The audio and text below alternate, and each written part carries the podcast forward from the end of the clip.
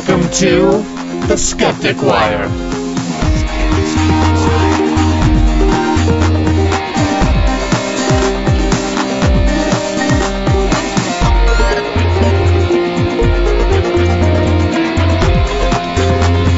Which means I will say hello! Hello! Wait for the last bit of the fade out. Very nice! It is episode sixty-two on the thirteenth of June of two thousand twelve of The Skeptic Wire. You can just take that apart and put it back together any way you like. Skeptic Wire, episode sixty-two on the thirteenth of June, two thousand twelve. Yes. Yes. I concur. I am your host, Gary Long, and with me this week are Donna Swafford. Hello, hello, hello. And Greg Perrine. Hi. Yeah, so how was your week? Yeah. Okay. I had a fun thing last Friday. I got up on stage with you, Gary, and we performed some songs without any rehearsal whatsoever. Zero rehearsal. Yeah, it was it was quite exciting. We played a couple of your songs, which sound pretty good with guitar and mandolin. Yeah. And uh, we performed some of mine and, and some covers. My buddy Andre got up there and led us through the third set, which is more and comedy. Hilarity ensued. Exactly, more comedy than than music, I think. It was a lot of fun. So thank you for, for joining us, and thanks for everybody for coming out. All of you who were there. Yeah, and I wasn't there. No, you were busy recovering from seeing Prometheus. Prometheus, which we'll get to in a moment. But before we do that, besides Prometheus being born. Friday. Uh, what do you got? We're moving very slowly today through the podcast. In honor of Mister Rogers. That is a great viral video. Of- yeah. Uh, the guy who does Melody Sheep. Oh, okay. It does a symphony, or Melody Sheep, who does Symphony of Science. Did one of I did. Did a, a thing Rogers. For P B S about yeah. Mister Rogers, yeah. Starring Mister Rogers. Yes. It is kind of creepy. It is a little creepy, but it's... It's good, yeah. Yeah. But it's just because sometimes, he, out of context, the way he, his face and, and the way he presents it is just weird. Okay. When you just take clips. Okay, okay, birthdays? Yes. Born June thirteenth, eighteen eighty-four. Gerald Brosseau Gardner. Okay. He, was he a gardener? He was, he was named Gardner, but he wasn't a. Well, he managed some rubber plantations in his twenties and thirties. So he was kind of. He grew condoms, or if you're overseas, erasers. Yes. Well, he was born. I prefer the term prophylactic. He was born into a middle class family who um, their. Their way, uh, their their comp- the, the family company was an importer of hardwood. It's not getting any better. Nope. um, and uh, Gerald Gardner was um, he had asthma from a young age, so he spent a lot of his early years um, abroad in places like uh, Ceylon and Borneo. Um, what did I do? Hardwood, broad, you know. Donna, what did I do? Broad. Abroad, okay. You're just not paying attention. No, not at all. I stopped paying to you. Damn it, I'm going to get through this birthday thing, whether it kills me or it kills you or not. I stopped paying attention to you guys about six months ago. Oh. Well, that's been like the rest of us. So, uh, having spent a lot of his early years not in England where he was born, um, I'm trying not to say sexy words by accident. Um, he. Ah, uh, you said axe. All right. He was exposed to a lot of different cultures that had a lot of different beliefs, spiritual or otherwise, about magic and stuff like that. Um, he also, in uh, the occasional trip back to London, would find out that he was, um, that there were family rumors that there were witches in the family, that ancestors or whatever had been. Um, long story short. Um, when he, when, after his father died, he inherited a lot of money so could retire, and he fell in with this acting troupe who had, what was it called? The Rosicrucian Order of Crotona Fellowship, which was kind of a pre-Wiccan type thing. Essentially, he started getting involved in these Wiccan groups, and he didn't like how they did it, so he started his own coven called the Bricket Wood Coven, which... Um, That's okay, just wait until the it, next sentence. The Bricket Wood Coven had their meetings at the Five Acres Nudist Club. Of course, which, and, which, and they'd take bricks and they'd smash down their genitals. Yep. They, I was just thinking, you know, you burn them at the stake. It's kind of an odd name for a coven, the Brick and Wood Coven, you know, just... Yep. Brick and Wood Oven Coven. Uh, he eventually was elevated to the seventh degree of Ordo Templi Orientis, whatever the hell that means. And um, essentially, I think he can do that through the internet now. Yeah. It's just a couple of clicks. he, couple of he was a big promoter of the the Wiccan belief that kind of had its resurgence in the early twentieth century. Um, and he was for for several years he was involved in the the Museum of Magic and Witchcraft in the Isle of Man. Oh. And um, basically, he's accredited with being someone who helped the helped popularize Wic, the Wicca religion again. Uh, he wrote a couple books about it. He had a lot of... His later years, he tried to do a lot of publicity, thinking that the more people knew about Wicca, the more involved they'd want to be. But he was not... He never had any formal education, having done a lot of traveling abroad. Yeah. But interestingly enough, even though he was a little bit of wacko, he... Um, he is a Wicca wacko. Yes, he was a Wicca wacko. Um, one of his pet theories was he believed that the reason why people believed in fairies in Europe is because there was a secretive pygmy race that lived alongside our communities. Hey, you know, uh, Occam's razor. Yeah. So wow. Despite all that crazy stuff, he also, also was f- relatively accomplished when it came to amateur archaeology. He he wrote some papers on things like trade between the um, the places where he stayed as a child, the the warmer climates of Malaya, um, where they had beads that might have been Roman. So he wrote about trade between those those kind of East Indies areas and or not East Indies. West Indies. Something like that. You mean America? No, the like what became French Indochina kind oh, of stuff. Okay. Um, and, and so he he did some kind of academic stuff, but he was also a complete nut or nut bag who was so, like So he had he had uh, uh, proclivities outside of the whole Wicca thing. Yeah, he, he, I mean, he was one of those kind of... Proclivities not being the proper word there, but... Well, yes, he was an avid nudist. That, that nudist oh, club, yeah. He bought that. He owned that. That's why they had their meetings there. Oh, okay. Um, but he was, you know, he was an amateur archaeologist, amateur writer, amateur weapons expert. Whenever, like, you read an article about how he's fascinated about a native culture, it was their spirituality and their weapons. Well, I mean, so. If you're going to uh, spread the word, it's always good to know what you're up against. Yeah. Yeah. yeah. So, which apparently the Catholics didn't learn for a while. No, I guess not. And then they just went in with guns ablazing. Yep. So Gerald uh, Brosseau Gardner was born today, June thirteenth, in eighteen eighty-four. He died of a heart attack in nineteen sixty-four when he was sailing back to England on a ship and was buried in Tunisia. That was a lot of information. That was, lot, a, yeah. A lot more than I think that we actually needed. Need to know. No, not so much. So, okay, you just... Gerald Brosseau Gardner, born today, died in sixty-four. He was an occultist. Someone else talk. Well, speaking of amateur archaeologists... You saw a movie full of them, didn't you? Oh, hold on, hold on.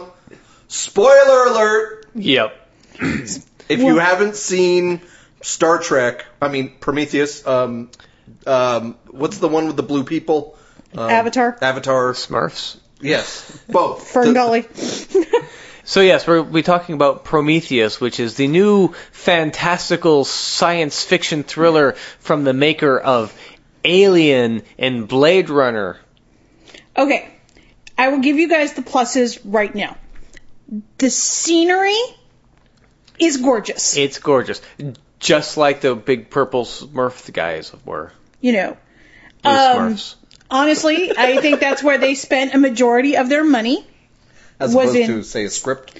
As opposed to a script, or actual science, or actual people who wanted to act in it, because I don't think anybody really wanted to kind of act in it, because it's just... So it's like George Lucas's prequels. You know what? I actually liked Phantom Menace more than I liked this movie. Holy fuck balls! Okay. That's saying a lot. But not visually. Right. Okay. But there's a, there's a specific reason. There's a lot of specific reasons. It is ninety minutes of intelligent design promotion. Ah, I didn't okay. know that. So they don't they don't say that in the commercials. Right. Well, they're it's searching, where we're from, isn't it? They're searching for the engineers who engineered the human race. They find them. Here's the spoiler at the end. Guess what? She's not satisfied with the answer, so she's looking for the people who engineered the engineers. So a lot of, well, the first cause has to have a first cause, and the first cause of the first cause has to have a first right. cause, and turtles all the way down. In yep. the very beginning, this this main archaeologist, and I, okay, so boring, I can't even remember her name. I but we know it. that she's a strong female lead. No, she's not. She's supposed to okay, be. on on the spectrum from the the chick from Twilight and Ripley from the original Alien movie, where on that spectrum wow. strong four. character wise. Okay, if four. the chick, okay, if the chick from Twilight from... is a one and Ripley is a ten, she's a four. Charlize okay. Theron, who's a minor character in that, would probably be about a six or a seven. Okay. But apparently, Charlize Theron never learned how to like run sideways and gets crushed yeah. because she can't run other well, than straight. Run in right angles to something that's coming towards you in a yeah. straight line. Yeah, like so it, a train, for example. You don't run along the train tracks; you step off the train tracks, unless, of course, you're on a bridge. So it's like that um, Austin Powers scene where they're about to be hit by a steamroller that's half a football field away. Yes. And, oh, and pretty much, pretty much, okay. yeah. Okay, very beginning of the movie, they show her as a young kid, and there's a, a funeral procession Not going Charlie by. Not Charlize Theron, but the uh, uh, archaeologist. The Numi Rapace's character. Gesundheit. Yes, thank you. And there's a funeral going by, and she asks her father a question. I can't even really remember what the question was, but he basically says, well... Have you ever seen a grown man naked? No, that's not the question. She asked something about their... their do you like their... films about gladiators? Yes, I do, but that wasn't the question. Um, so she asked her father a question, who's some sort of anthropologist in, in Africa, and he says, well, that's what their gods tell them to do. And she said, well, why didn't we do that when my mother died? He says, because that's not what we, that's not what I choose to believe. That right there, that's the whole premise of the exploration. So they've, tra- so fast forward, twenty years later. It's a pretty good answer, though. Right, it is. But fast forward twenty years later, they've woken out of hyperspace. They're they're, they're, they're to, billions of miles away. away. They're billions of miles away. So they're billions of miles away. Billions of miles away, and they wake up out of this hypersleep, and they're they're going on, and they're having this you know big meeting before they go down to the planet.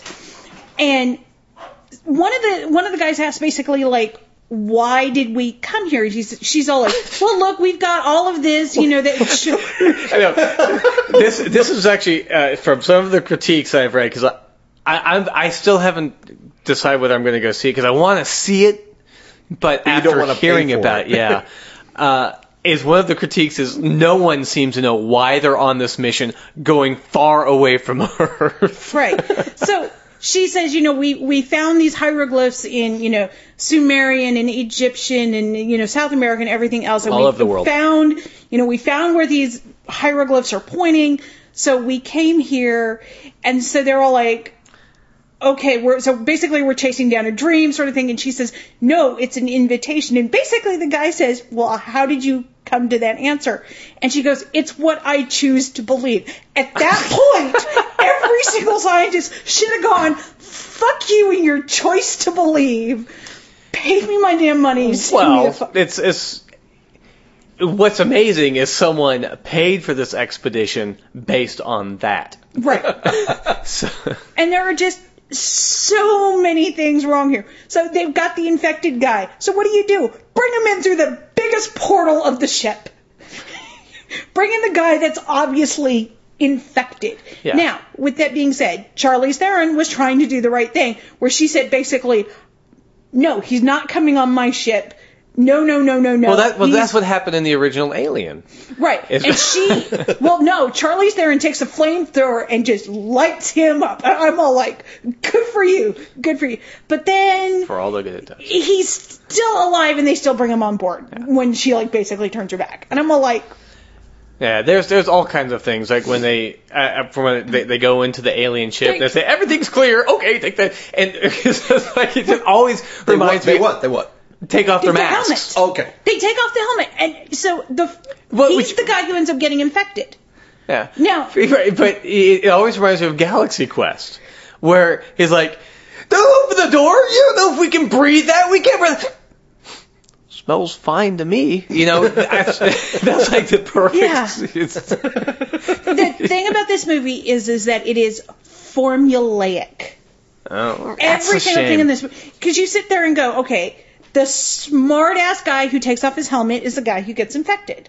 The two guys that get left because there's a storm coming, and so they're stuck in basically this cave. And, and they get left behind. They get left behind. Guess what? They die. Yeah. How... How could you, you? How could you leave someone behind? You you have uh, detectors. You know you have a you can talk to the main base. Like in the original Alien, once they go into the ship, they can't they can't right. hear each other. But in this version, apparently they can, right. and they can see everybody. Why can't? Why didn't they say, "Oh look, there's still two people there"? Hey, wait a minute, wait a tick, you left someone behind. This is not a professional uh, expedition. Right. Well, nobody knew what they were doing they, on the expedition. When they come up so. on the aliens, what do they do? They start poking it. Really? I'm all like, oh, yeah. Oh, and my personal favorite one. Sh- Numi Rapace's character ends up with stomach surgery. I'm not going to explain it. I will actually... But... Oh, she tells everything else. What run- you're not going to tell she, us. She, has so, a, no. she gives herself a cesarean and something that's growing inside of her. Yes. Which P Z Myers should like. But she has this cesarean section. First off, if you're going to put up a medical bay all-in-one, you know, super high-speed, computerized, she should not have to tell it how to do a cesarean section. It should be, you know, kind of equal gendered. Because it's all like, first off, it's like, this is designed for men. So she basically has to talk her way around of getting a cesarean section. Right. So the the computer programs of the future are based on nineteen fifties morality. No, no. In this in this particular case, apparently, no anatomy. No, in this particular case, that medical bay that she goes into is made specifically for men because uh, there's a there's a secret passenger on board that apparently. They don't know about, who's very, very old. And by the way, yes. The we, fuck? uh, it's the owner but, of Wayland. The, the, the Wayland. Who makes this on, who makes a medical bay on purpose to only, only deal with male? Well, I mean, it's all about cost, isn't it? Okay. See, these are the looks that I started having in the movie. Okay. So, not only does she have the cesarean section, by miracle, I don't know what drugs they've come up with in seventy years, because this is set in like twenty ninety-four. She's like running around and everything else within minutes of major stomach surgery. Well, she's probably got the same doctor that Jack Bauer had, that after he died in like half the episodes, he was running around the next one as if nothing had ever happened. So yeah. so, yeah, I mean, there's that. There's just so much that's wrong. The very end where she's all like, she's going to go off and look for the engineers of the engineers. She takes the one person that screwed them all over. But probably knows how to fly it. Yes, but he has no arms and legs anymore. That's okay. Just hook him up into the computer. Yeah. Is this the artificial yes. human? Yeah. Which I will give... Uh, Michael Fassbender did a really good job being the creepy android. I'll, I'll give him that. I saw a picture of of the group as they're walking through. He wears a spacesuit, does he not? Yeah, I know. That was one of those that had to make me go. The android wears a spacesuit. Spacesuit and a yeah. helmet. Yep. Yeah. But, and they know he's an android. It's not like it's Ash from the first, you know. It's not like he's trying to hide himself. They know he's an android. Well, I know that he just fucking over. You know, I guess he could he could put like a mask or something on, you know, to protect him from elements or something. But and here's my other question: an upside down goldfish bowl. Yeah, something. So they they make this thing about how the engineers had come, I mean, pre pre life to to Earth. The and panspermia kind of. Yes. Seeding the life right. on and Earth. He basically gives himself up to create D N A here on Earth. Hence the whole, you know, everything shares the same D N A, blah, blah, blah, all of that jazz. Okay, fine. I get that. But.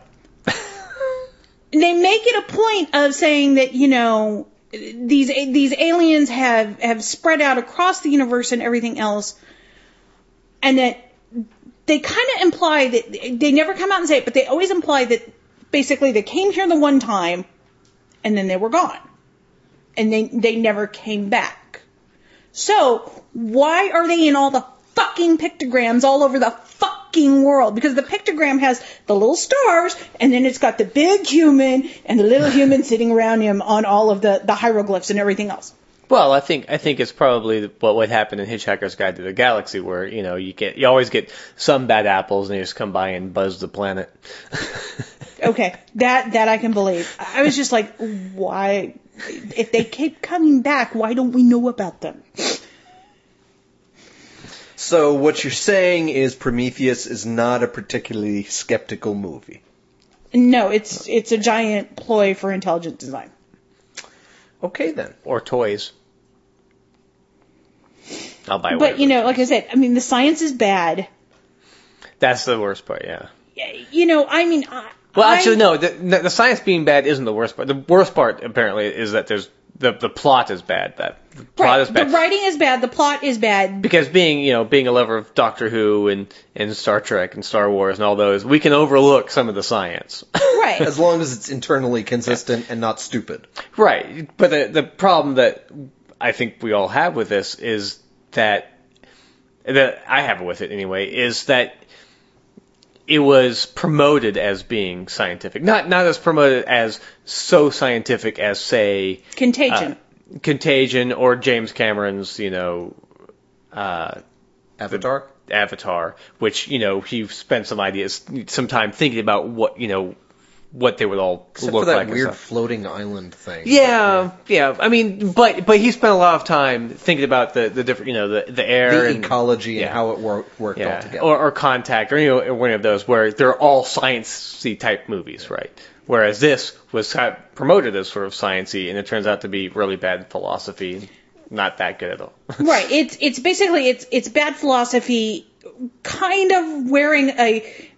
scientific members only jacket. Okay. And the one great thing about Alien and Aliens, because I admit I haven't seen the other ones. I, I've really only seen the, the the first two. They always had the big bad scare. Yeah. I waited the entire movie. There was no big bad scare. It's kind of the reason you go to the Aliens movies, because you everybody heard about the alien just going, right. Never happens. Yeah, well, it's it's hard to top those. But you can always come up with new ones. And just have... Sounds like they came up with an old trope of a movie. Yeah. It'll be interesting to see when the D V Ds come out on if there's a whole bunch of extra stuff on there, which may expand on, on the idea, but probably not. All right. I just, yeah. I, here's the thing. I got to see it for free. I'm really glad that I didn't have to pay money for it. Huh. Okay. Anyway, if you go see it, at least, at the very least, it's a very pretty film. Yeah, wait until it's in the do- dollar movie theater. Yeah. I don't know. If you want to see it, in, I mean, because it loses quality. So you might want to, I don't know. I can't tell you what to do. I, I'm well, probably, I'm actually probably going to go see it because I'm that kind of guy. Well, you know... Or I'm going to say I'm going to see it, but I'll never actually see it. I'd rather see Men in Black. Greg, speaking of searching for our parents... That was so natural. Are you my mommy? Oh, okay. Gay people, Greg. Gay people, Greg, go! What's the deal? What's the deal with gay people? That was the... Oh, that was horrible. Granted, that's the first time I've ever attempted to do a Jerry Seinfeld, but oh my god, that was horrible. All right. I guess I'm the only pop culture person here. Speak about popping culture. Those are gay people. I don't even know what that means. Neither do I. I'm just rolling with it. Speak about rolling with it. So Donna just spent the last, I don't know, it depends on how much Gary cuts out, ten or twenty minutes complaining about the movie Prometheus. It's going to be like thirty seconds. Prometheus hated it. Speaking of hated it.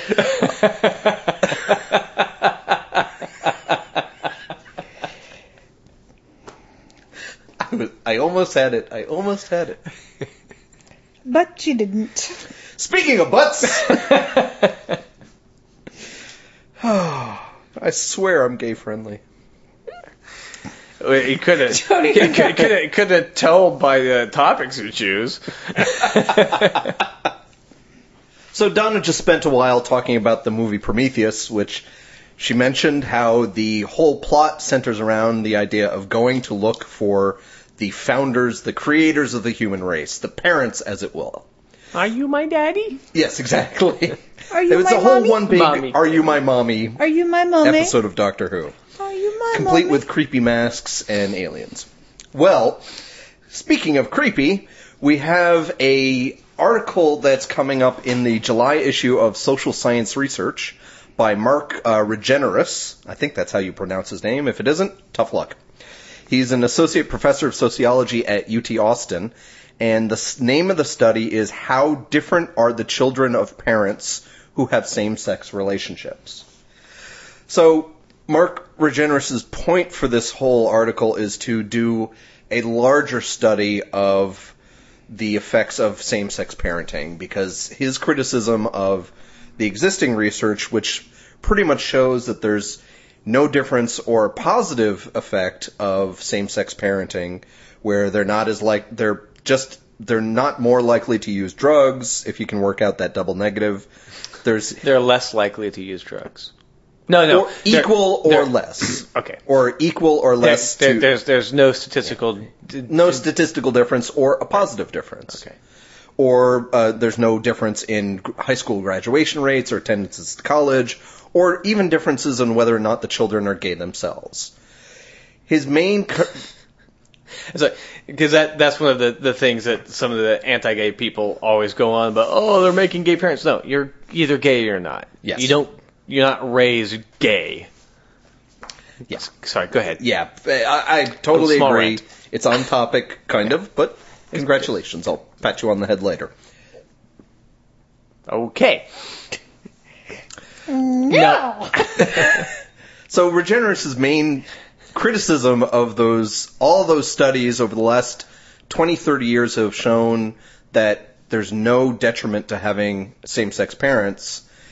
Most of them are what are called convenience samples, where you have some people you know who are gay or whatever. They ask you to participate in their study, and then you say, well, do you know anybody else who's a lesbian who'd be willing to be involved in this study? It's almost a self-selected sample.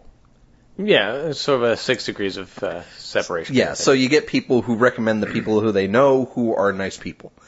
So, yeah, that's kind of, that is a an actual criticism of... It's a of, problematic. It's, it's, it's a small problem with the field of research into same-sex issues in general and parenting. Well, what Regnerus was able to do is get a large amount of funding from a couple of organizations that we can go into later to purchase a large study, a survey of American adults. So he was able to survey just under three thousand American adults from ages eighteen to thirty-nine, and he asked them primarily, the first question was, from when you were born until you were eighteen, did either of your parents have a romantic relationship with someone of the same sex? Now, that's a problematic question of its own. Basically, it's vague. He used that measure to determine, to put people into groups of did they have same, a same-sex parent or not. But it wasn't that simple because he used statistical methods to kind of jury-rig the groups. Because if you said your your parent had any sort of same-sex relationship at all, it was considered same-sex parenting. Hmm. And that's one of the big first problems with the study. And and and okay, that's that's kind of can be a, a good thing to say. All right, is there any same-sex atmosphere? But he lumps all the same-sex relationship parents, whether it was a brief affair or of a week, and then they spent their entire life with the sa- with the opposite sex couples, or two parents who have been together for forty years and plan to adopt a child, they're all kind of lumped together. Hmm. Whereas on the heterosexual side, there were several different groups, which is, you know, in, in biological families, which is married, heterosexual, no divorce whatsoever. And then there are five other categories of divorced, single parents, step families, or other, which is a big group. Yeah. I don't know what other really means, but it, it there are problems right off the bat in how they selected what people were in what group. Hmm.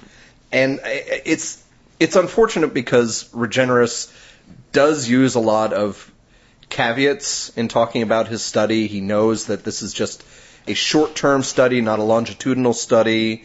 It's just correlation, not causation, and um, it it it's only dealing with parents who uh, children of parents who are eighteen to thirty-nine. So it's everybody born between about like nineteen seventy, seventy-one, and ninety-four, the early nineties, before the idea of having two same-sex parents was really acceptable at all. So you have a lot of people coming from broken homes where they pretended to be straight. And it's the kind of thing where you're first reading through the articles about this and you say, well, that sounds like it might be okay science. But yeah. Then you read more into it and you say, this just... You, you don't want to have that knee-jerk reaction of, I support homosexuals and homosexual marriage to be equal to all, all other marriage. I don't want to like this. I don't want to accept this. You have to be careful on just having a knee-jerk reaction to say, well, I'm not going to believe this because it doesn't match my views. Right. Right. The same thing to be said with the fact that I was talking about earlier about how this was funded by... He had some some pretty... good funny. He had yeah, I'm close to, to seven hundred fifty thousand dollars. Uh, it was funded by the Witherspoon Institute, which is a conservative think tank, and the Bradley Foundation to, yeah, just about um, seven hundred fifty thousand dollars. And that's what paid that's to big. Get that big number of people. Unfortunately, it paid for three thousand people, and only one hundred seventy-five people answered that they had a mother in a same-sex relationship, and only seventy-three out of three thousand said they had a male uh, father in a same-sex relationship. That's a really tiny group. Yeah. You really had to conflate that group, and at the same time, and those he, were and those were all based on anything any from from a single fling to exactly. a lifetime. So you don't even know how how they were really affected. Yeah, it's it's a big problem in lumping these groups together. And and he also apparently didn't even have that many lesbian mothers or gay fathers listed. So he had to go back and ask, well, can you get me more lesbian mothers and gay fathers? Not randomly, he said, you have to just get more of these. He didn't ask for another three thousand respondents so he could beef up that number hmm. to a couple hundred. He just said, give me more of these. So there's a lot of statistical issues with this that are kind of problematic. And unfortunately, you, you look at these conservative groups that funded the study and you think, well, that doesn't necessarily mean it's a bad study, but you also look at a lot of um, other stuff that they've done.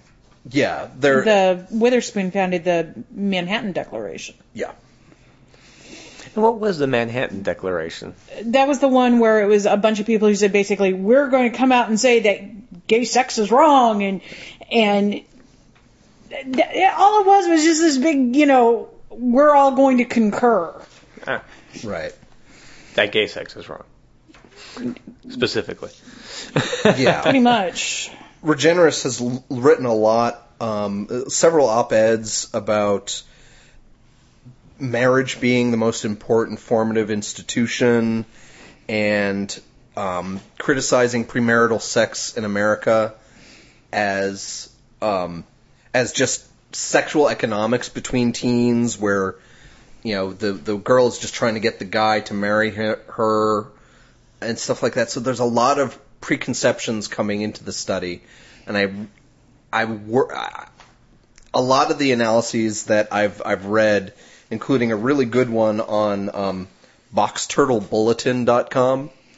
I know it's a strange, strange-sounding name of a website, but it's got a really good analysis, where there's a lot there's a lot of his preconceived notions that come through. And it seems like he selected the data in order to show what he wanted to show. But he, he basically showed that there's no difference between... So, isn't that no, what... he show, he showed that... Because you, have, you haven't talked about the okay. results yet. All right. Sorry about that. What what he found was that he compared lesbian mothers to intact biological families.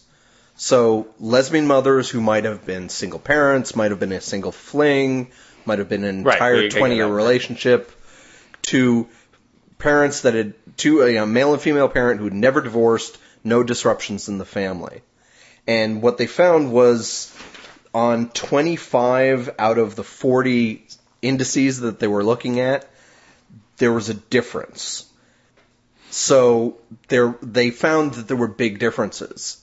But the problem is that this data set that I've been was talking about and was, was focusing so much on for the last ten minutes, right? Really it doesn't, it doesn't match up, up because he's he's comparing intact families, and you don't even know what happened in those families, whether they're happy marriages, good good place to live, or compared to anything, any kind of lesbian parent. Yeah. So you've got, you know, one... You know, so it's, it, it's, it's not equatable, necessarily. Yeah. Right. So what he's really doing is he's asking the wrong question. Do It's not, does anybody who's been in a same-sex relationship whatsoever affect parenting, is what disruptions affect par- uh, the results of a child's life. Disruptions of a divorce because, you know, right. people fell but, out of but love. That, but, that wasn't, this... but that wasn't the, that wasn't the study. Exactly. The study was supposed to find out, is there a difference between uh, same-sex and uh, heterosexual, right? right? That was That was the whole point, but he couldn't get the data. So... Obviously, he's stretching. Exactly. So there were forty ind- indices that they talked about, and twenty-five of them the lesbian mothers were different on. Okay. They couldn't even measure gay f- gay fathers because they didn't have enough of them to actually measure. But what they were looking at with these forty um, things, whatever, was things like currently cohabitating, voted in the last presidential election, currently or recently in therapy, identifies entirely as heterosexual, in a same-sex rela- uh, relationship. These are all things that aren't necessarily bad, they're just different. Right, so, like, being in the th- in therapy... Yes. Uh, so, let me, let me guess that the lesbians were more likely to be in therapy. Uh, zero point one nine versus zero point zero eight. Yes, so... It was statistically significant, but not a huge amount. No. But you don't, there was the problem with, with especially the therapy one and another one later down on the list was ever forced to have sex against your will. Hmm. It has nothing to, there's no indication if that has any relation to the same-sex parenting issue. You may have had therapy because you were a good patriotic American and you joined the army and you came back with P T S D. that had nothing to do whether or not you had a homosexual parent or not. Mm-hmm. What I what I found strange in in, in reading all of the kind of looking over the data, because I can't really say that I, I read as as deeply as you did, was like, here, the ever ever forced to have sex against their will. The bio family has a zero point zero eight percentage. Yeah. The lesbians are a zero point three one. Statistically, a big difference. Yes. It is, but if you consider that uh, women are more likely to be raped. Okay, but the, well, but no. It was the children. Oh, now, the, now, the children the had yes, that problem. The, the children responded saying that they had been forced to have sex against their will or had been touched by an adult. That was a separate one that was also statistically okay. significant. Right, now, so. Here's the thing, though. Go further across the scale. zero point two three reported adopted by strangers. So somebody like me who was adopted by essentially strangers, you know, I that was, and I had a great growing up. My parents were, were, were fabulous. Yeah, that were was a, a, another category of family that right. they differentiated from intact biological families to say to really they really parsed out what categories of heterosexual families they were allowed to talk about. Right. Intact, to... adopted, divorced late, step family, single parent, all other, and then you also have the gay and gay yeah. father and lesbian yeah, because mother. One thing that could skew is is you hear every once in a while about these uh, families that adopt all kinds of kids and, you know, they keep in cages or, you know, they, they, there's all these horrible uh, adoption adoptive families. Right. It, And we know about them, and they're not divorced. So, can't we just throw those into the mix for the for the happy, happily married couples? You, you, you know what I'm saying? Think so. So, anyway, uh, I'm yeah. Just... I, the the main point I was talking about, and, and Donna really backed that up, is they're they're not all these indices that they're talking about aren't necessarily bad things. It shows a lot of his preconceived notions about, well, if you identify as entirely heterosexual, that's a good thing. Yeah, which as a conservative he would, of course. Right. My my personal favorite in that one is where he starts going in about frequency of drug use. He's all like, marijuana, alcohol, drinking to get drunk, smoking, been arrested, pled guilty to a non-minor offense, number of sex partners, you know, for women for women, women for men, men for women, men for men, and includes frequency of watching television. Yeah. I had, that was the one that I went, which of these things is not like that? And, that, and that's that's grouped in into this yeah, the, statistic? That's, that's one of the forty categories. Did oh. you watch a lot of T V? Oh, that's kind of interesting. I mean... Kind of an interesting statistic. It has it's, nothing to do whether you have lesbian yeah, parents or not, I would that's, imagine. That's the problem with how, if you look at this study from a bird's eye view and say, well, they were different on twenty-five out of forty value statements. Yeah, but does he say, but the, I mean, does, does it come across as different being bad yes. in this report? Okay. Especially, like I said, in a bird's eye view where they just say, they were different. This yeah. This really turns on its heads the whole idea that same-sex parents are just as good as heterosexual parents. That's how a lot of, well, especially conservative sides, yeah. but that's how the conservative sides, um, like the Family Research the Council, Family Research yeah. Council, the was it the National Marriage Project, yeah. anything with marriage who, or family in their yeah, name. These are people who have commented on these this study to say, well, this just goes to show you how much we need heterosexual marriage. No, it doesn't. It goes to show you how much we need homosexual marriage because we need stability in kids' lives. Yeah. We need the support structure that, unfortunately, as far as my personal opinion is concerned, that marriage brings people in this day and age. They get tax breaks. They can visit people without problems. They can share insurance without problems. There's um, there's a safety of knowing that inheritance is not going to be a problem. All yeah. these other kind of stability factors that factor into marriage as a thing could be very important, and and that's why that's why kind of this this study that seems to profess that homosexual parents and same sex and this study that seems to profess that same-sex parents and opposite-sex parents are different, and therefore one is bad and one is good, it just shows that we need to make sure that there's stability in kids' lives, less divorce. You need to make sure people have have got their ducks in a row before they have kids. Right, but... Not that homosexual parents are bad. Right, but the, the way you just said that, excuse me, that uh, kids need st- stability in their lives, which they do, but that, you know, that almost leads to make divorce harder. I, I, I think marriage should be harder. You, you should have to hi- jump through a lot more hoops Before in order get. to get married, because it's... Oh, I don't, I don't agree uh, with well, that. Well, I mean... Okay, that was kind of talking off, off the hip. Off the cuff, yeah. Yeah, off the hip. What the hell am I talking? Shooting off the hip. Shooting from the hip. I'm shooting off my hips. Bang, bang. Wow, that was kind of disturbing. Primate sexy time. Yes. Yeah, because I, I don't think that getting married...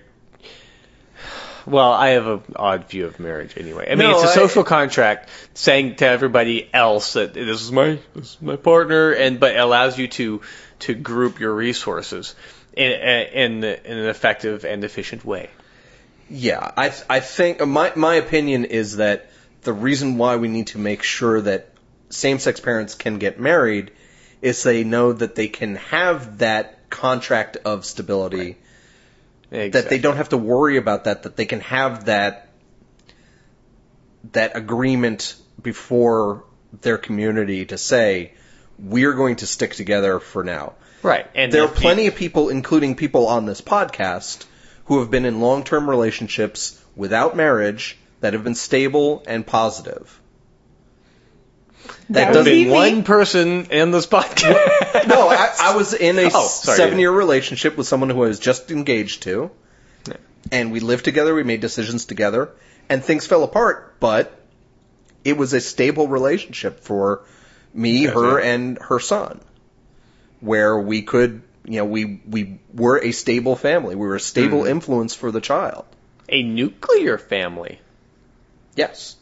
What this study really talks about is the need for looking at all the other factors that affect children, of instability in their lives, socioeconomic factors that affect how how kids develop. Because a lot of things like graduation from high school, which they talk about as a factor, is is almost more of how much money does your household have as opposed to whether you're gay or not, which may be, which may have been a problem in the study, because when you get divorced and you lose everything because you were trying to pretend to be straight and you disrupted the hell out of your family by the charade, that caused disruption, and that was economic disruption, which meant the kid had problem graduating from high school.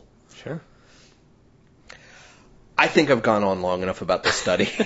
Yeah, we, it, what it what it boils down to is is that when you do a sociology experiment, don't go into it with a preconceived notion of how you yeah. think it's going to be. It's really yeah. hard to do, and I think he kind of tried to be, at, at least pay lip service to be being even-handed, but there's a lot of problems when you read into the study, and as I said, that article on box turtle bulletin dot com that we'll put in the show notes is a good read to kind of go into more of the meat and potatoes of what the problem with the study was. And and like I said early at the very beginning, I was worried that I was going to be hate this article of Regnerus's because it criticized gay marriage. And I think it's fair to say that it's a bad article because the science is bad and the statistics are bad. Not just because I disagree with it, but I could be wrong. And I got to worry about my own preconceived notions. Correct. That's good advice. Speaking of conception... Yes. Actually, there's a new study out of the Philippines um, that is focusing on telomeres. Now, telomeres are the little ends of your chromosomes. And that are partnered with pendulate? No. Ah! That's teller, not telomeres. Oh, okay. Telomeres are think of it. Think if you think of your uh, chromosomes as sort of a like a almost like a shoelace. It's the little plastic cappy thing. I They're, am a mutant. My shoot my D N A is actually shoelaces. Oh, okay. And these telomeres, basically, as as you grow older, they shorten. But apparently in sperm, they don't. So the older, um, the telomeres, basically what happens is with the... Oh, God. Now I'm doing Welcome it. to my nightmare! um... So, in the sperm, they don't lengthen, or they don't shorten. In fact, they actually lengthen as the father grows older. That's what she said. Yes, it is. I'm done and, with my article. I can be silly now. And um, what they did is they looked at not only the D N A from children whose fathers were older, but whose grandparents were older when they had the parents. Right. So it's a transgenerational study. Several generations of, of men waiting longer to have, have children. children. And basically what they're saying is is that because those telomeres are longer and they're, therefore they're they're passed on to the children, telomeres actually help with um, cell division, um, slowing the aging process. There's a bunch of things that they believe telomeres are responsible for. I believe there's also a reduction in mutations because it means that the D N A doesn't kind of get all yeah, they, unspiraled they, and tangled. Yeah, they kind of help repair the D N A as, right. as well. Fix it um, all good. You? It also directs the body's energy into maintaining itself. Having children when you're older, even from the male side, I mean, we always hear the joke of, well, you know, Charlie Chaplin was seventy-five when he had children. Yeah, but he was too old to pick them up. Or they were both in diapers at the same time. You know? Right. Um, there's you do. Also... There's a rise in miscarriage. There's a rise in autism. Um, some suspect that lower intelligence. All of this jazz. Um, what are you saying? My dad had me when I was forty-five. Then. Then me stupid. Maybe, but we're not going to tell you that here. We're going to explains... talk about it behind your back. Okay, I'll turn around. Yeah, we'll just put it on the podcast later.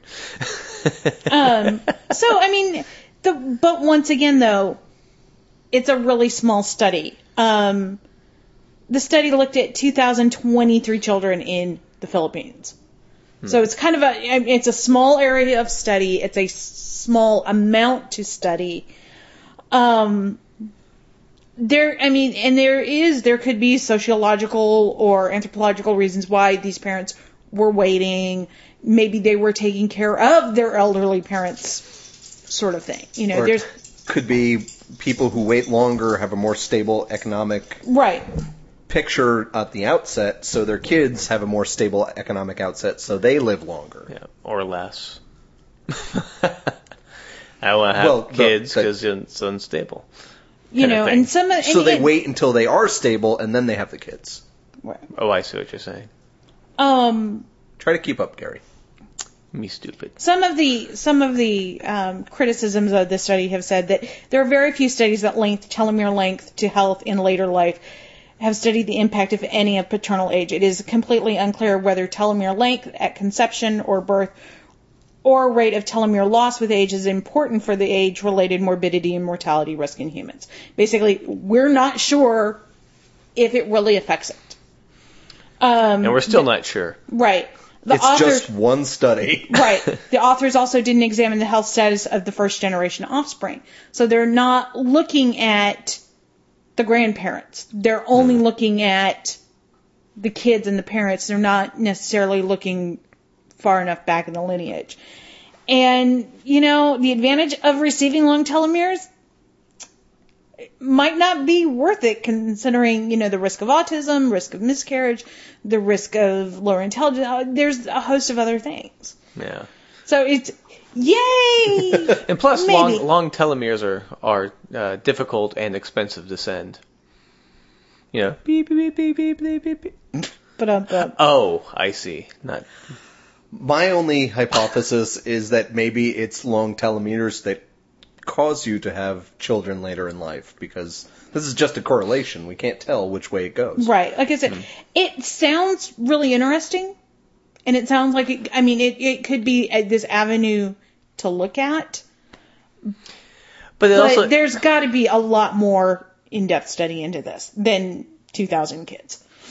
No. Yeah, like I said, I mean, it's it's an interesting little study.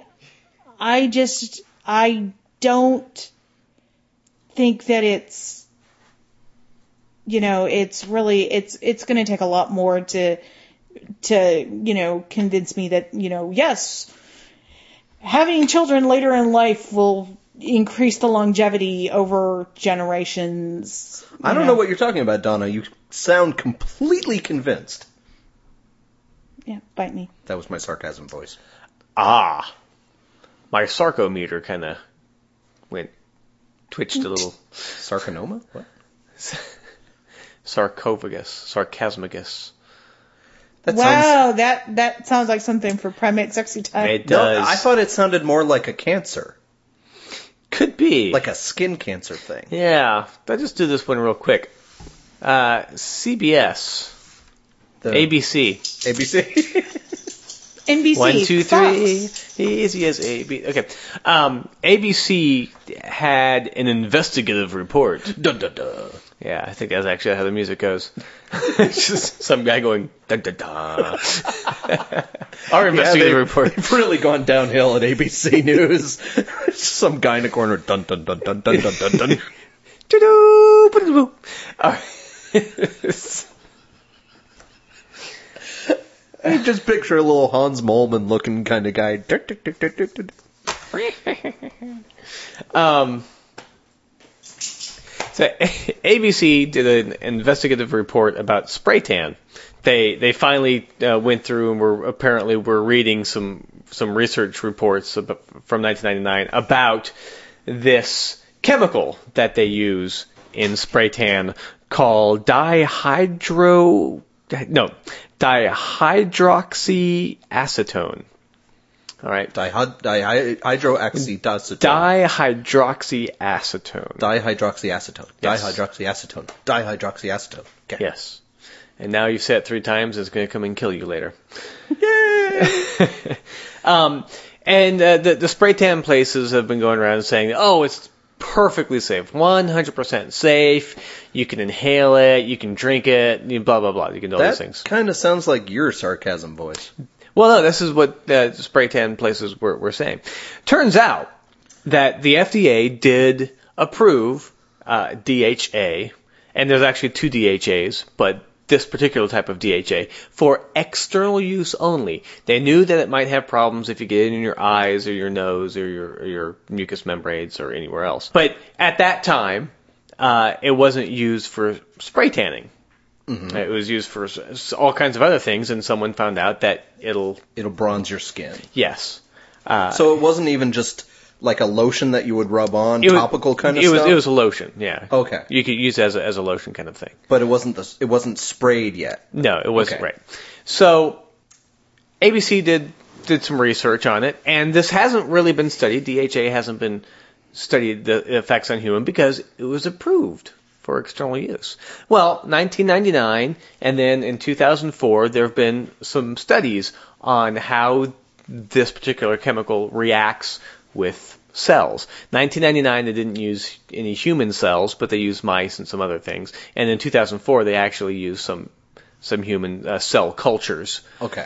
And it turns out that this chemical can cause some pretty severe damage to cells.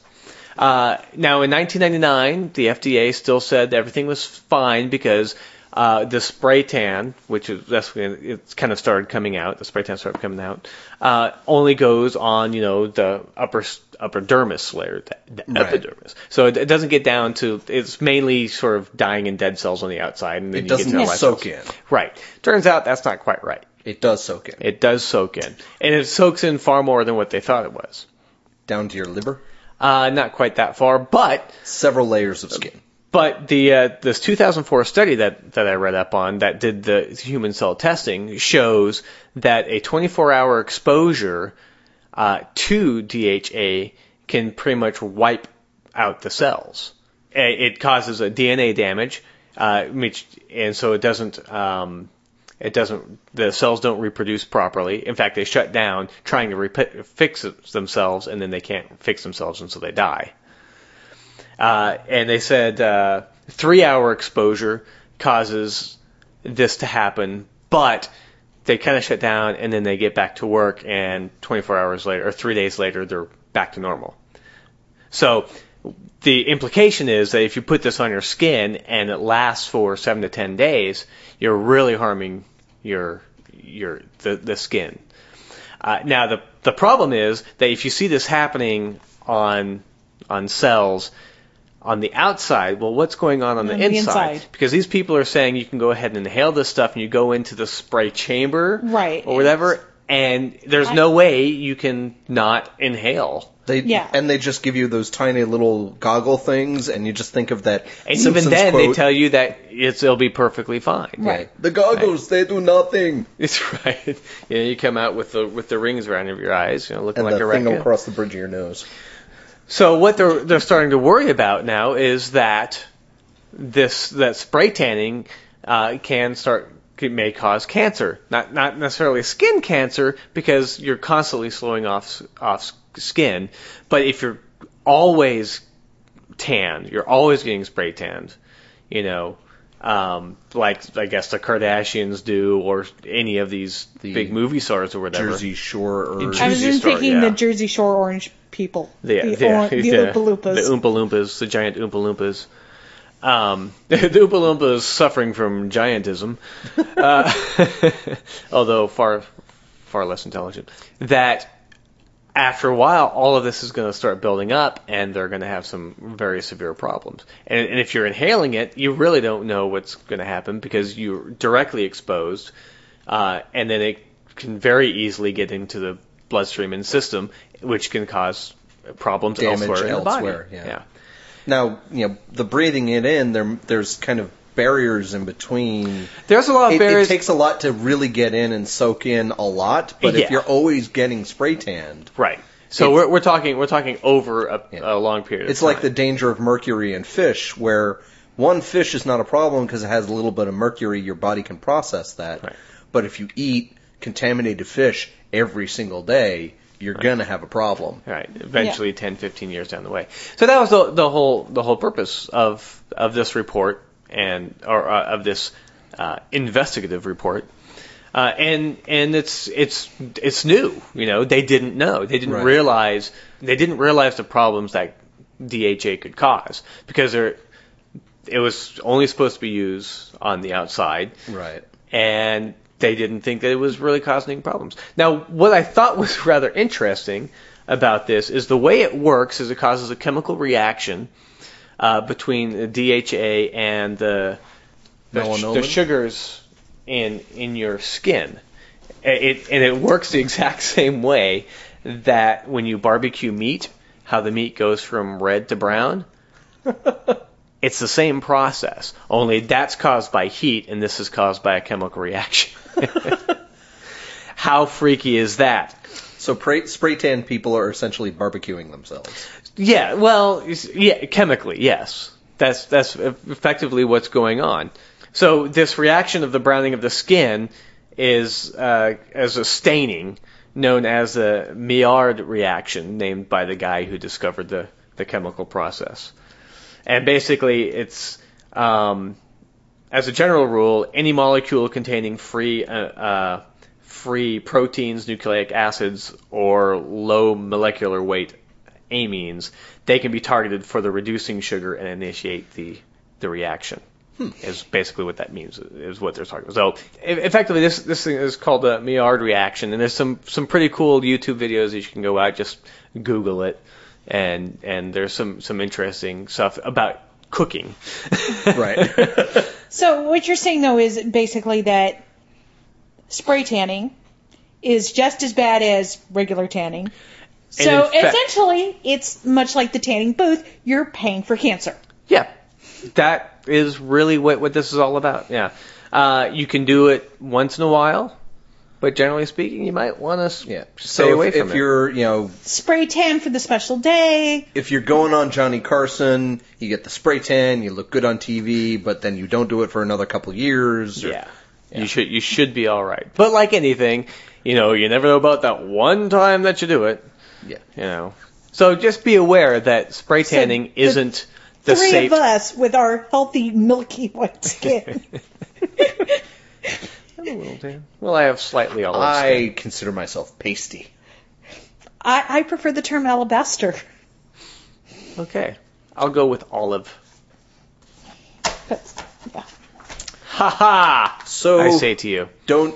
Probably not a good idea to have a spray tan. But all the time. Probably a good idea to do the lightning round.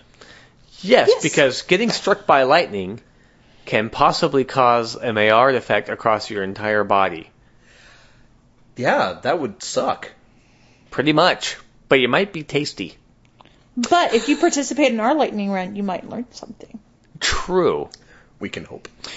Although if you get struck by lightning, you may find out, you may learn that you hate getting struck by lightning. I was going to say, you may learn that standing up on a hill with a golf club pointed at the sky is not always a good thing. Probably not good. All right. So, lightning round. Lightning, lightning round!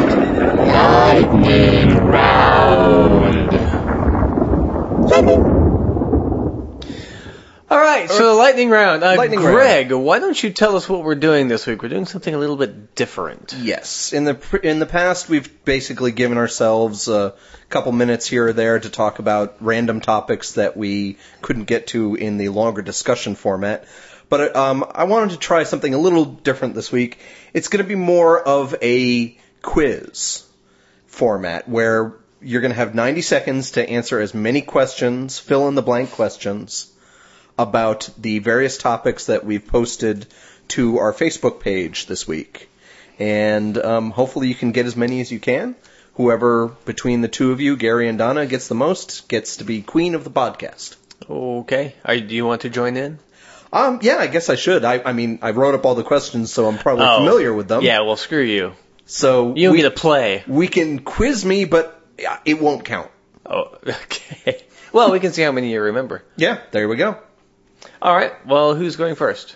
I think we're going to start with Donna. All right. So put ninety seconds up on the clock.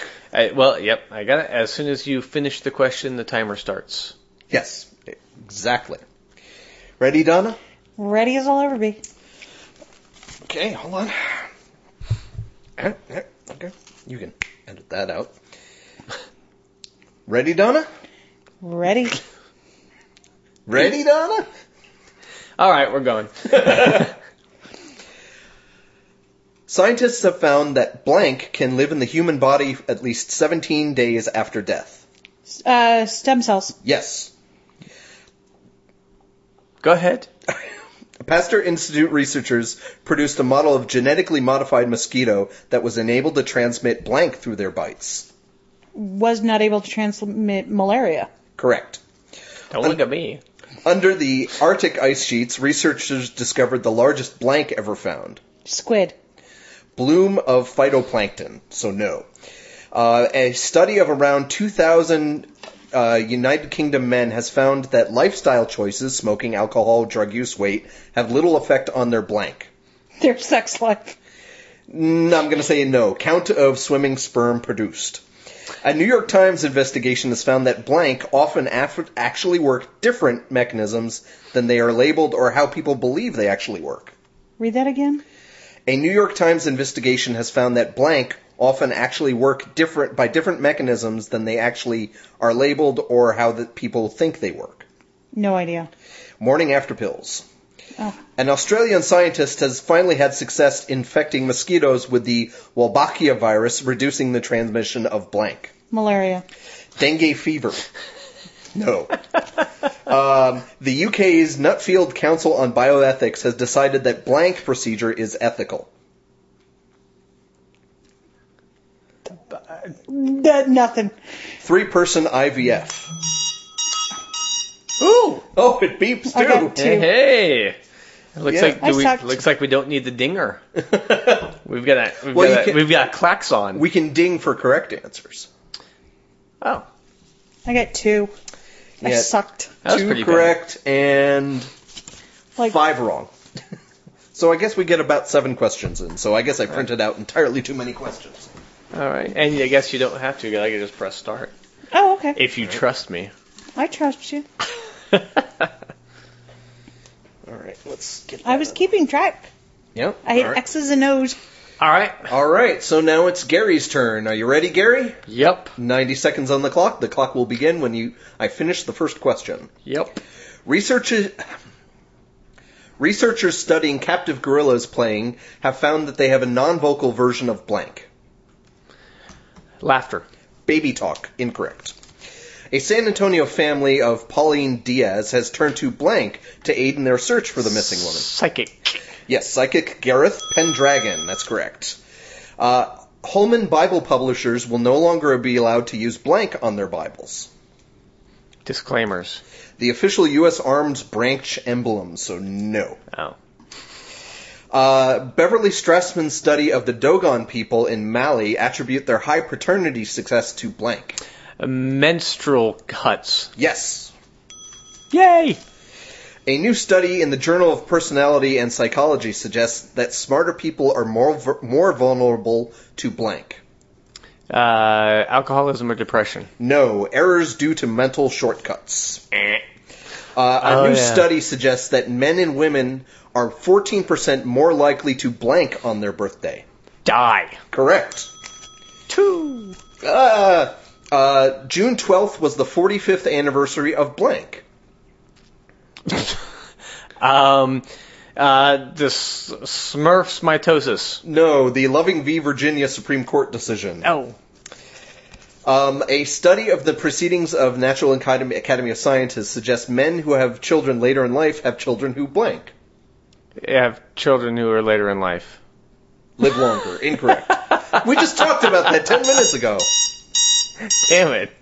I think you beat me. No, I got two. No, I, you, no, you. I think you got three. I think you had three correct there. Oh, did I? Yep.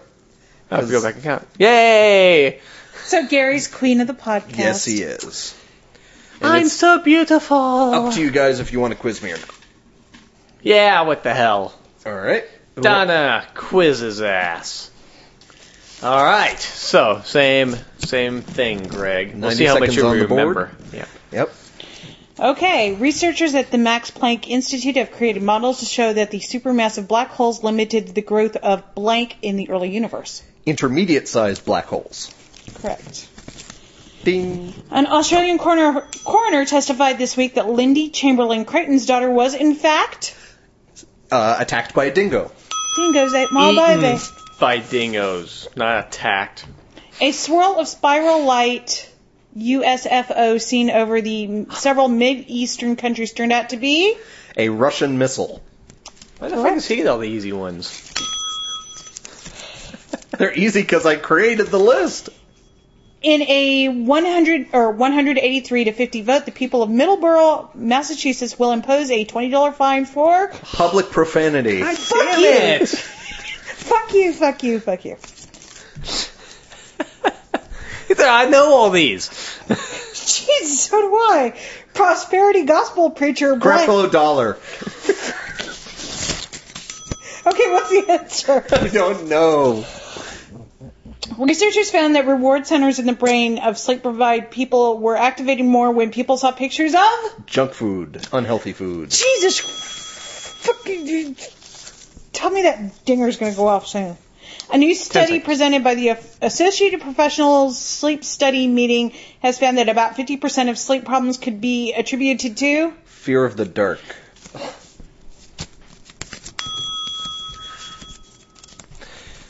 I got A new one. analysis of patients by U S neurosurgeons has provided more evidence that chiropractic manipulation can lead to... Stroke. He did not miss one. I created the list. It's obviously true. biased... It's no, t- you just got all the fucking easy ones. You went through and sorted these. No, I. You, Gary saw me mixing them up for ten minutes before we started the lightning round. No, I, I, I think that was all an elaborate ploy. Gary is queen of the podcast because he didn't make the list and he had slightly more correct than you did, Donna. I don't care about that. I care about the fact that you didn't actually miss any of them. Yeah, it's rather annoying. Because all of the questions that I was like going, okay, I know that one. I look at it and be like, fuck, I know all of these. Why couldn't I get Creflo Dollar? So you're saying you don't want to do it this way again? No. I had fun. I'm just going to give you shit. It would just be easier if someone else was giving the quiz and we could all participate, but there's only three of us here and I don't think the dogs can talk yet. No, as much as I try. They refuse to speak English. Or, actually, any human language that's recognizable as far as I can tell. Yeah, I could have sworn they were just talking French earlier. uh, you give us this food this time, this week. Why do you give us this food? We do not like this food. You are no Life common. Is not worth living. I'll just go have some cheese and fart on you. Smoking my cigarette, have my wine, and poop on your floor. And the poop will look like a croissant. Yeah, they weren't saying that at all. No, no. Because, again, they cannot speak human. They were speaking Russian. Uh-huh. I hope that's still French. Yeah, pretty much. Okay.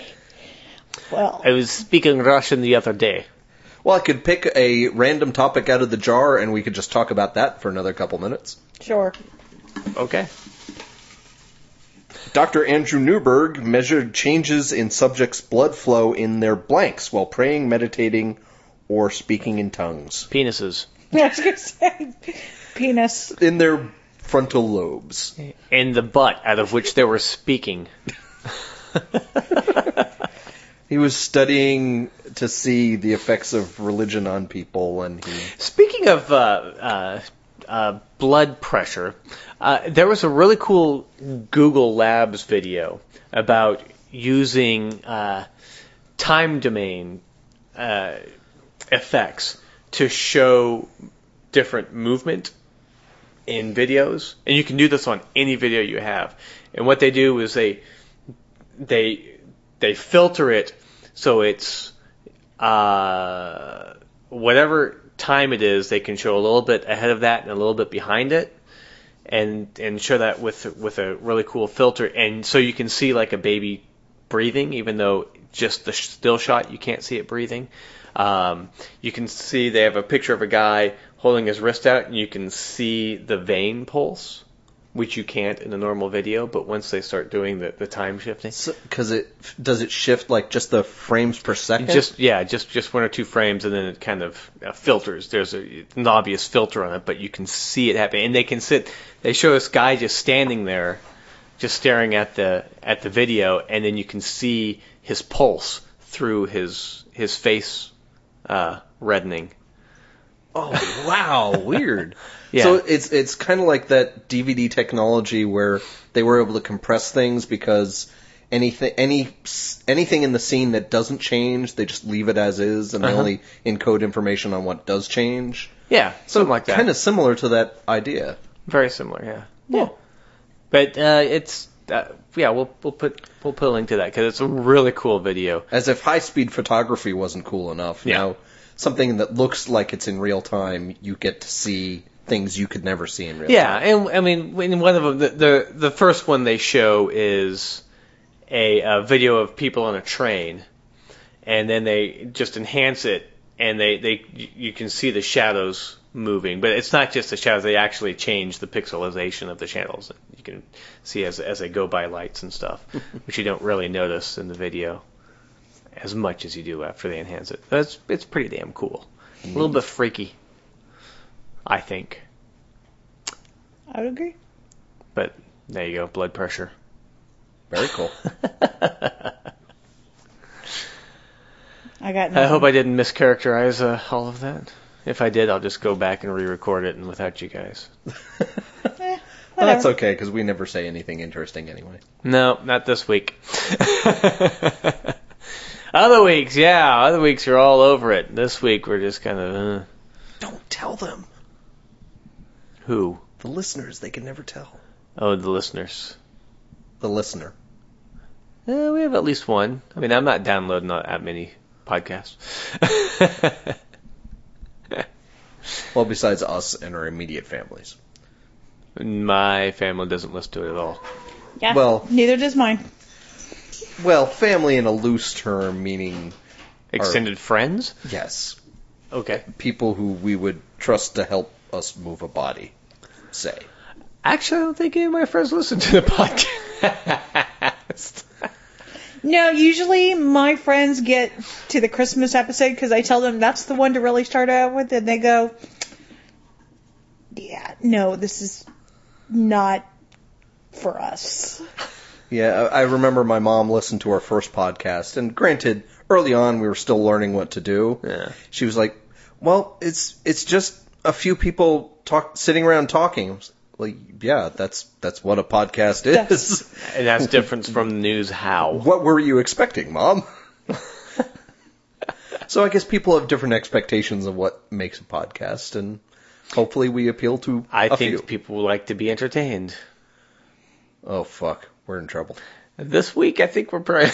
yeah, this week we're pretty fucked. Let's just let's just put it out there. Let's apologize to the listeners. We're sorry. We, uh, we tried. We'll it was a bad week. Try to give you more primate sexy time next week. Yeah, yeah we didn't talk about pi- primate or penguin, for that matter. Mm. Poor yeah. Richard. Well, He's that was the one, one that the... posted about He has an penguin. Almanac, you know. That what? was one of the questions in here that... Was penguin sexy time? Yeah, peng- that that basically the, the, what is it, the Scott expedition to the Arctic. Yeah, and got all upset because penguins were getting it on. It, it wasn't just their expedition, it was just the entire Victorian era ethos of, well, this kind of... You know, it was like penguins were having sex with other dead penguins. And they're like, you know what? That's a little too salacious for our journals, so we're not going to publish all these notes. Oh. Well, I'm kind of glad I didn't go back there and try and put pants on them. Pants on penguins? Yes. They're already wearing tuxedos. Where have you been? They don't have pants, though. How do you think they're having all that sex? Zippers. That's right. Zippers. They don't. They can't open zippers. Why the hell not? Little... They use their little beaks to go... Yeah, oh, yeah, I guess they could. They yeah. can reach down that far. You and I may not be able to, but they can. Yeah, they do have those um, bifurcated necks or whatever it is. Bifurcated? Yeah, I'm just Bifurcated? Using... just throwing out words. If a, if a penguin has a bifurcated neck, it's dead. That word does not mean what I think you think it means. No, it doesn't. No, that's not the word I was looking for. I think at this point the word you're looking for is good night, everybody. We'll good see night, you next everybody. Week. Good night. The Skeptic Wire podcast theme music is by Oscar Lawn with guest mandolin by Greg Perrine. If you've enjoyed listening to The Skeptic Wire, leave a review on iTunes or leave us a voice message via the PodPosted app for iPhone. Friend us on Facebook or follow us on Twitter at The Skeptic Wire. Follow our blog at skeptic wire dot blogspot dot com or send us an email, skeptic wire at gmail dot com. You've been listening to The Skeptic Wire.